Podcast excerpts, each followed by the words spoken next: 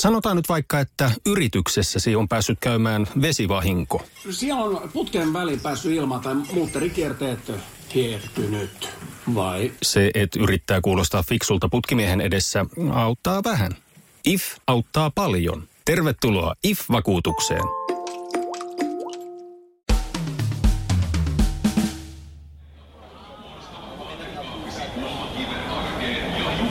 Aivan varmasti jokainen ihminen on ainakin kerran elämässään toivonut, että olisipa mulla aikakone. Tai ainakin jokainen, joka on joskus juonut aivan liikaa sambukaa ja vuonut pahoin täpötäydessä metrossa, on joskus toivonut, että olisipa minulla aikakone. Ja eilen kirjoisin pitkään ja hartaasti, kun minulle selvisi, että aikakone on jo olemassa. Ja että se on kehitetty joskus 80-90-lukujen taitteessa. Ja että ne siellä elävät panttaavat sitä. Aikakoneen olemassaolo paljastui minulle eilen, kun piiparin Twitterissä. Ja siellä joku kertoi, kuinka hän lähestulkoon pyörtyi järkytyksestä ja närkästyksestä nähdessään ihmisillä tatuointeja. Ja on huomattavasti todennäköisempää, että tuo henkilö on saapunut aikakoneella jostain 80-luvun loppupuolelta, kuin että vuoden 2018 asukeista löytyisi noin hölmö ihminen. Tai siis noin hölmöjä ihmisiä, koska aikamatkaajan twiitin alle ilmantui muita aikamatkaajia osoittamaan tukea heidän vanhoilliselle sankarille. Joo, mä kyllä itse miettisin vähän, niin kuin se on iholla sit koko elämä. Joo, ja yritän heistä hankkia asiakaspalveluhommia, kun on tatuointi kaulassa. Kai se on ihan selvä, että tuollaisia lauseita vakavissaan kirjoittavat ovat kotoisin menneisyydestä. Tosi minä ymmärrän hyvin, miksi ovat tulleet nykyaikaan, koska eihän silloin 80-luvulla ollut Twitteriä. Kuluu aivan hirveästi aikaa, kun pitää huudella erikseen jokaiselle tatuoidulle, että anteeksi, mutta sinä et läpäissyt minun muille ihmisille asettamiani vaatimuksia.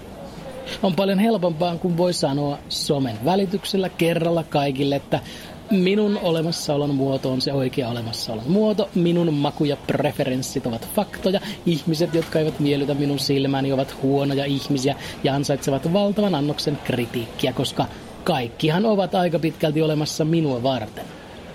Eilen minä siis ärsynyin siitä, että joku ärsyntyy tatuointien olemassaolosta. Vaan sen sijaan, että olisin kotona kävellyt edes takaisin ja tuhissut tälle tatuointipoliisin typeryydelle, niin minä päätinkin tehdä asialle jotain. Joku joskus sanoi minulle, että toisia ihmisiä pitää yrittää ymmärtää, vaikka se toinen ihminen olisikin mulkku. Ja siksi minä istun nyt aika suuressa kauppakeskuksessa. Minä yritän nimittäin päästä sellaisen henkilön pään sisään, joka suivaantuu, jos vastaan tulija ei ole ulkomuodoltaan niin kuin minä haluan hänen olevan. Toistaiseksi minä olen päässyt vain sellaisen henkilön pään sisään, joka on tehnyt jotain poikkeuksellisen noloa, koska minua hävettää, koska minä olen aivan liian vanha hengaillakseni yhtään missään. Kauppakeskuksessa teini ikään kuuluu tämä harrastus. Joskus tässä 2000-luvulla muuten ää, ainakin Englannissa jotkut ostoskeskukset yrittivät päästä eroon ilman päämäärää käyskentelevistä nuorista ää, soittamalla ostarin kaiuttimista sangen raivostuttavia ääniä sellaisella taajuudella, että vain nuoret kykenevät kuulemaan. Ja ihminen, joka twiittaa siitä, kuinka ai herra että joku pystyy hankkimaan tatuoinnin, on muuten aivan varmasti sama ihminen kuin se, joka keksii tuollaisen keinon karkoittaa ei-toivottuja ihmisiä. Totta kai teinit ovat ärsyttäviä, ja niin olit sinäkin sen ikäisenä. Mutta sinun ollessa teini sinua ei lukittu ullakolle, kunnes halu huutaa kaverien kanssa bussin takapenkillä menee ohi.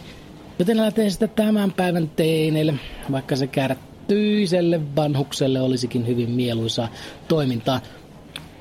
Minä en muuten yleensä usko mihinkään yliluonnolliseen, mutta olen aika varma, että teini-ikä on kirous, jonka joku paha voima on langettanut meidän kuolevaisten ylle. Että jokainen teistä joutuu viettämään elämästään pari vuotta todella hämmentyneenä, koska omia tunteita ei oikein ymmärrä ja sitä on vieras omassa ruumissaan. Ja kaikki vituttaa ja jostain syystä samaan aikaan sitä on todella ylimielinen ja kuvittelee tietävänsä kaikki. Ja julkisilla paikoilla on pakko huutaa ja sitten kun tästä vaiheesta on päässyt yli, niin loppuelämän joudut tasaisin väliajoin kohtaamaan julkisilla paikoilla heitä, jotka ovat käymässä läpi tätä vaihetta ja se raivostuttaa sinua.